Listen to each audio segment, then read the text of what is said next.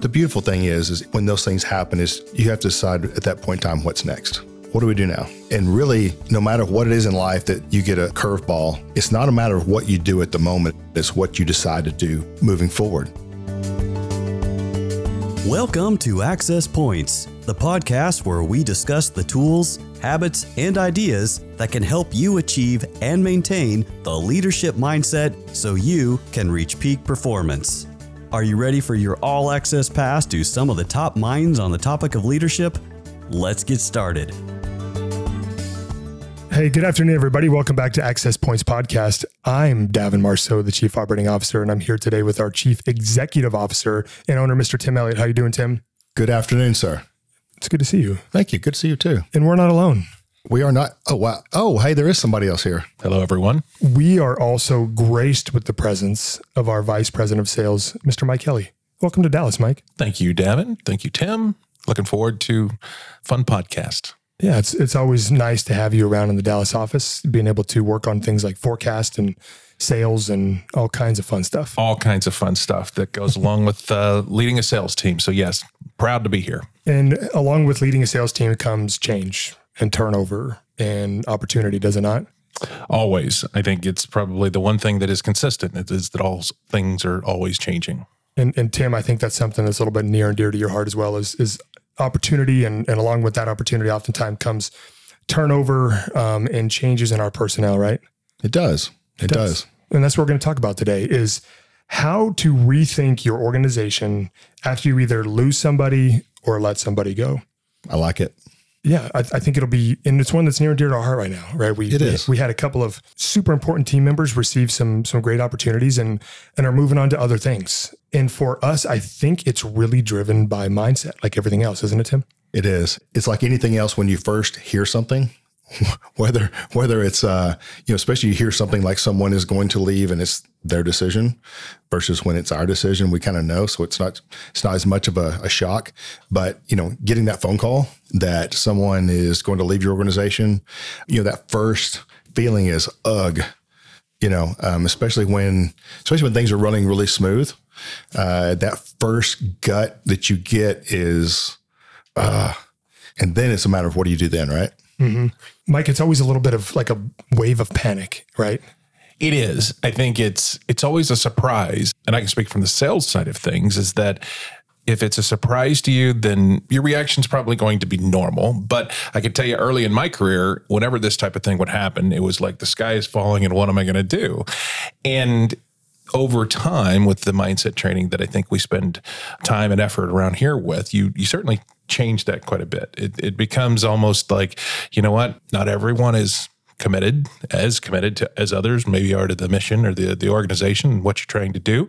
And when opportunities come their way, you can be negative about it or you can take on a very positive mindset of growth and what this means to organization in terms of how we can get even better. In the recent time we've gone through this, I think we did a very good job of that.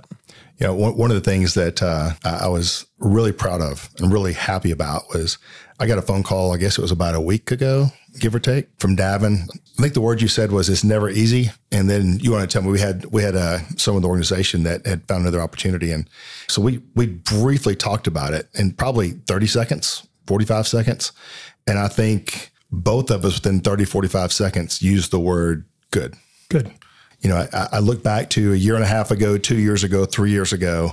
I don't think we could have done that. I don't think we could have used those same words. So, for those of you that are listening, we want you to know that not only do we talk about these mindsets, but we also try to apply them.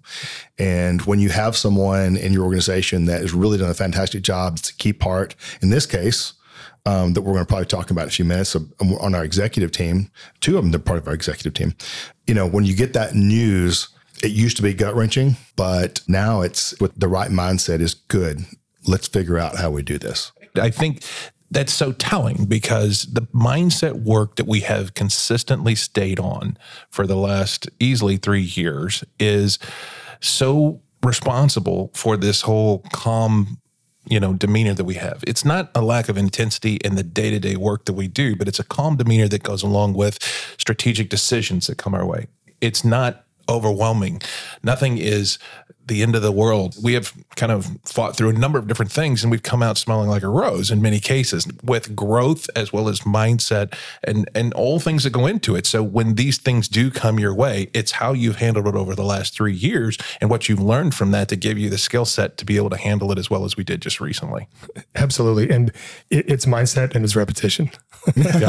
and when you look across That's very true. Access over the last three years, we've had a lot of repetition. It's it comes with experience. We, we really have because we knew that three years ago there was a, a, a significant culture based overhaul that needed to happen across the company.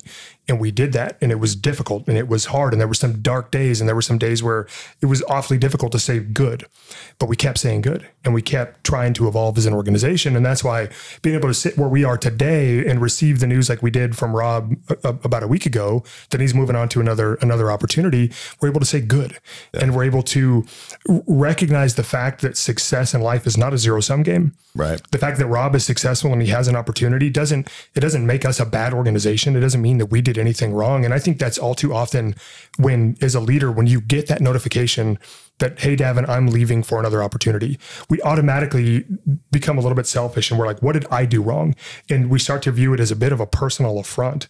But it's not. If you don't mentor and train your people to be able to get the next level of opportunity, then you're not doing a very good job as a leader anyway, right? Right. Right. And, and that's, you know, I think back to those times and I think back to, you know, how many times that's taken place. And, you know, that, they go back to first reaction is we tend to blame ourselves. And I think the reason we do that is we, we start first blame ourselves. What did we do? And then you turn to what blame them. Why did they do this to me?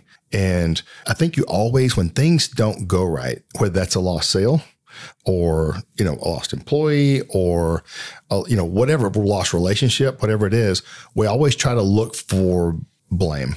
And I think it's the first thing we do.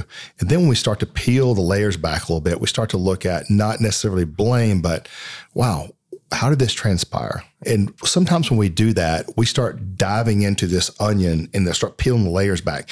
And we can get in trouble when we do that. We start looking for things. And when you start looking for things, you find things sometimes that aren't they aren't there, but we we make them there.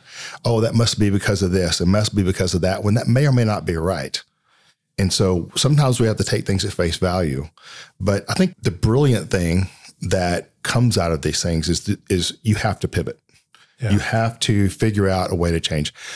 Mike, I, I'll go back to you know an issue you had when we had a salesperson leave, and it was several months ago, and we stopped and went, man. And especially with salespeople, you work mm-hmm. so hard on training. What did I miss? You train and you train and you invest and you invest, and and you know, and with with different sales jobs in different places, it means means different things. But in healthcare, you know, our sales cycles are so long and and it's so we invest so much money and time and effort into people that when it finally comes around, it's time for things to start really picking up and for all that work that they did and you did to come to fruition with with sales and money and opportunities. And right at the peak of that, they leave. And it doesn't happen very often, but every once in a while, in this case, it was about that time. And I know as, as much as you've invested personally into that person, into that area, and so much effort, both emotional, physical, mental, and from us monetary, to see that, it's just painful. It's really painful. And, it, and it's gut wrenching because you've put so much yourself into it. This episode is brought to you by Voris, a strategic sales advisor for early stage startups. At Voris, we'll add a startup sales expert to your team without the cost and commitment of hiring full time. We offer sales and SDR advisory for teams serious about exceeding their goals, as well as strategy and process recommendations to help accelerate growth. Let us tell you exactly what to focus on to dramatically improve your results. We help early stage startups hit their revenue goals, and you are only one click away from more revenue. Voris.com. It's kind of like, you know, when you're building whatever you're building, whether or not that is a beautiful piece of furniture at home or you're building a team, it's like I'm going to I'm going to really go to the extra steps to make sure that my that my joints are nice and filed and, and everything's fitting nicely. And i'm going to make sure that that person on the team is truly fulfilled and they're getting what they need so that they can be successful. But as you say the the learning curve and if if we're nothing else i can tell you we're we're certainly patient when it comes to that learning curve. This is a very difficult business that we're in. If you don't know healthcare i mean spend some time look on the you know walk into a hospital and look on the wall and just see all the departments that make up a hospital. It's difficult. And when you do invest and you you kind of go down that pathway with them for so long and then for them to leave. Yes it's it, the, the immediate reaction. And i'll tell you I've, I've built sales teams for a long time and i've hired a bunch of salespeople and we've lost a lot of salespeople. The reaction to those leaving before was oh my god you know and i'm immediately like i want to figure out what well what did we do wrong? And and all of this type of thing. And the funny thing about this last one was you know what? It came to us and the reaction was exactly what you said. Good. Okay and in some cases, uh, was there a bullet that we avoided? Was there mm, was the opportunity better because this person's no longer here? And I would tell you, even in sales, you know, when you know when things are just not on or there's something that's just a little bit off and and if if it gives us any kind of indication that this type of thing is coming our way that's the type of stuff where I think we're so much better at hearing now we're so much better at listening and and open to some of those data points that are coming back to us all the time but the beautiful thing is, is, is when those things happen, is you have to decide at that point in time what's next. What do we do now? Yeah. And and really, no matter what it is in life that you get a, a, a curveball, it's not a matter of what you do at the moment; it's what you decide to do moving forward. And we've had, you know, a salesperson. Then we had sounds like sounds terrible, but this is over a period of time, of course. So uh, you know, we've had these people go, and we've been able to look at each one of them. Go, okay, what's next? And you know, when we come to back to the salesperson, you know, Mike and I got on the phone we talked about it. And we said, okay, what are we going to do? And do we fill the position? Do we do something different? And so we kind of came together and we said, hmm, let's dream about this. What would be the perfect scenario? And I think you and I went through and said, you know, the person that left, what were their strengths? What were the things they did really well? What were the things they didn't do well? How can we bring somebody in now that encompasses some of those things that they did really well, but also have you know, some tools and some areas of strength that they didn't have. And we actually took it from what the position was and turned it into even a very different position. In this case, more of a data driven, analytics driven, yeah. um, with the future of teaching them sales based on analytics. So, you know, based on what we've figured out over the years is the sales analytics and the marketing, the way we do marketing now really has to do a lot of the sales comes from that. And so uh, instead of us making cold calls and all that now where now it's more analytics we're able to bring someone in that deals with analytics more and then can finish the sales process so what we did there was we basically just took what was handed to us changed it up made a different position and now we have a different new position that really deals with how our customer buys now. Right. The, the advice that I would give to those listening to the podcast is that as soon as this type of thing does happen, person leaves your organization, don't immediately jump to the idea of I've got to replace. Right. Take a breath, look at objectively, do this idea of what Tim's talking about. Let's dream about what would be perfect. If we could really make this exactly what makes sense for us now, because what makes sense for us now is different than what made sense for us a year ago, two years ago, five years ago. And by doing that or at least going through that process, what we're coming out of it with is a much more efficient, a better use of our resources, and a and and what fits for us moving forward right now. You know, giving us an opportunity to create something where it didn't exist before. That's a level of uh, professional maturity, professional objectivity that I don't think many companies have. I think it's one that we we we sharpen our knife every day working on it, and that's why we can say good. Um, wish this person the best, and obviously we're invested in his in his or her success, whether or not they're here or they're somewhere else. Yeah, we've reduced our workforce by close to 40% yeah. in the last three years. And some people would would recoil at that a little bit, but because we've done that, we become more efficient, we become more effective. We've been able to reward and compensate and do and take care of the employees that we do have because we're better at, at our process. Because we don't automatically go to I need to replace salesman A. It's like I need to rethink how we do this process, and we've come upon that recently with with Rob's situation with Rob right. transitioning out is we were able to look across our organization and be like, okay, how do we do this? That's all we asked. Not who's going to replace Rob. Right. You know, how are we going to continue to support our customers? How are we going to continue to have a high level of success with our implementations? Those are the two things. Those are the desired end states.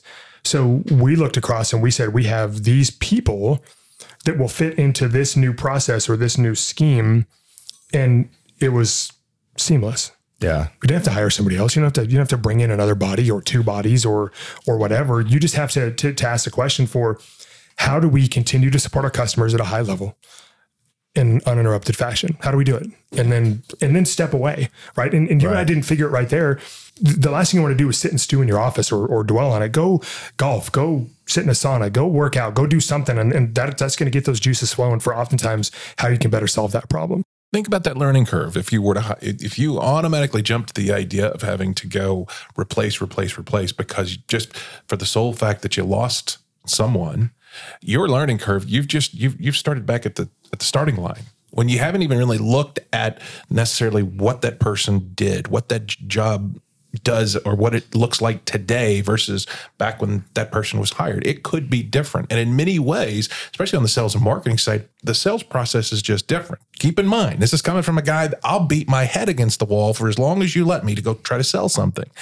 It's just not the way that things are done today. I don't need to be the 100 cold call guy. It, it's not effective in how I do it. If I can jump in and take 40% of that sales process in the beginning and automate those those tools, it changes the type of salesperson that I need on the back end. What it means to us is that we're much more efficient, our productivity is better, our the prosperity of the company is better. What it means to our customers is that we're more focused on what they need, when they need it, and where they need it. They need that marketing touch early on, and they need that sales touch later on. So to force a salesperson to do both doesn't make sense. We are focusing our resources where they need to be focused with the right people.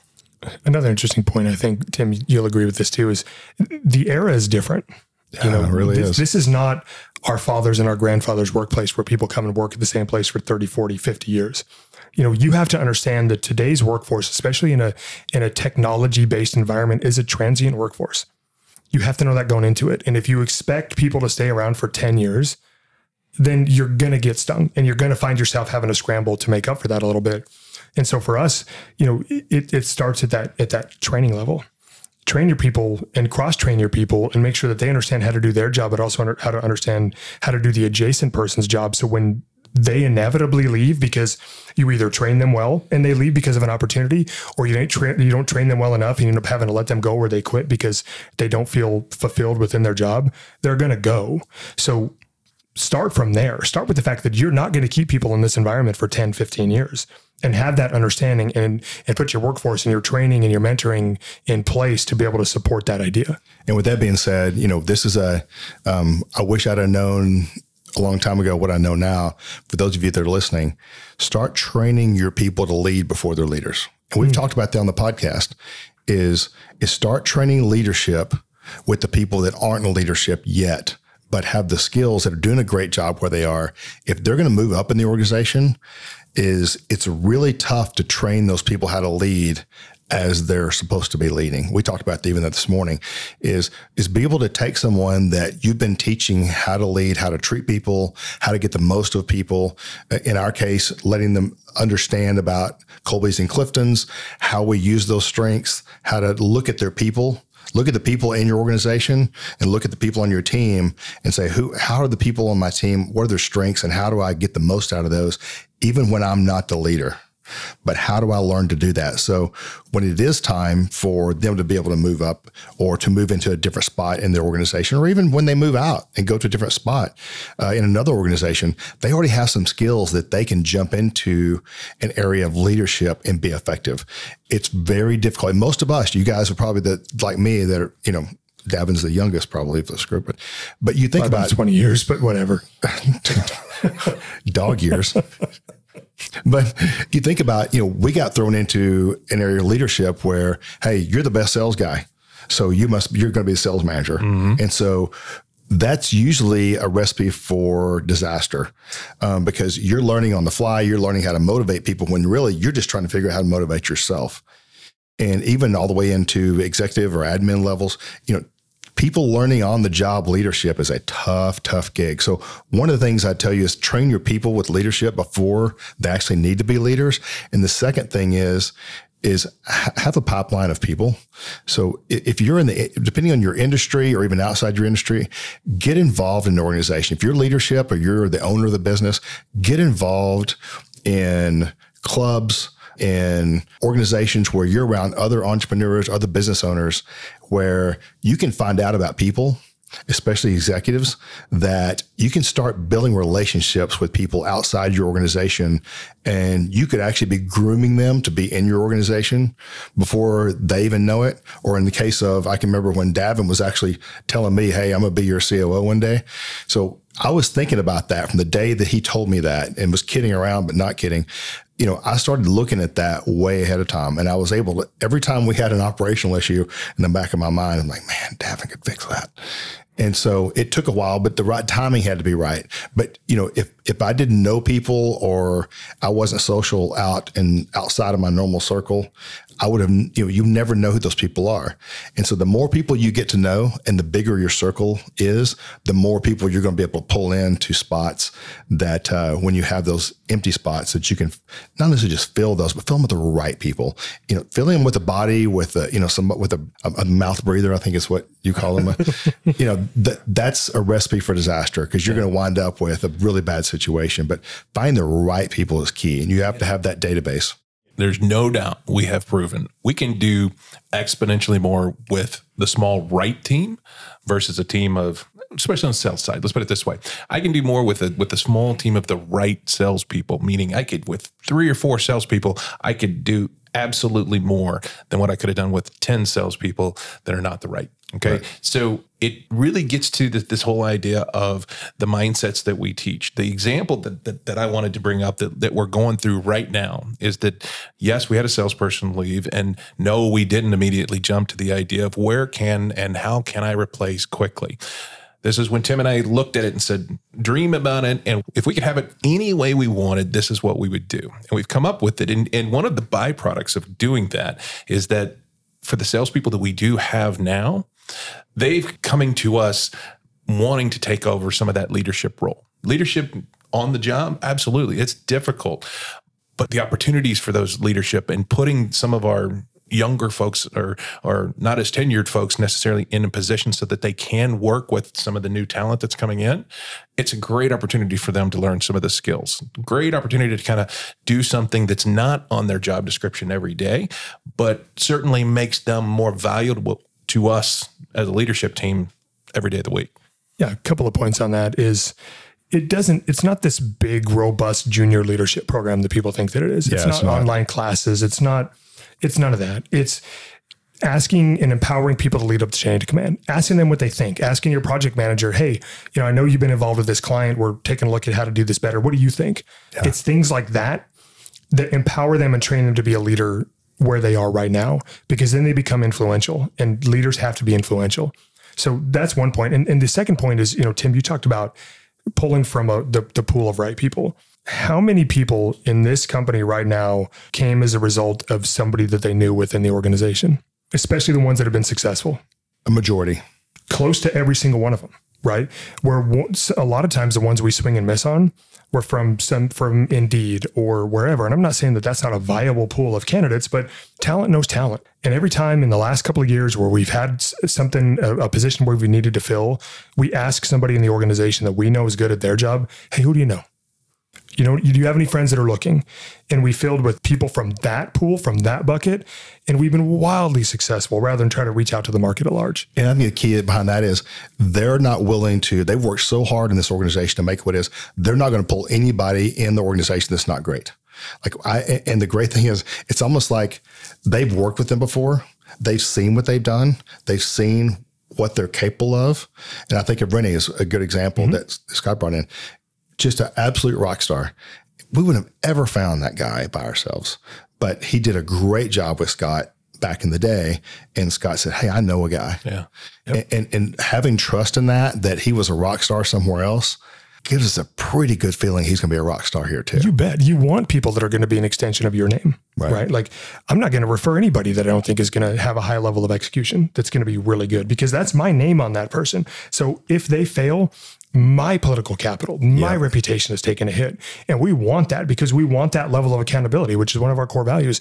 We want that across the organization. So we seek it out. Yeah, that's that's really strong. So a couple of things I you know I want to really make sure everybody understands is you know when somebody leaves, the first thing is is don't panic. Instead of trying to think who do I know, stop and think what is this? What are we trying to accomplish? This job that's now open, what can we do with that? Do we need to hire somebody in their place? Do we just split this up?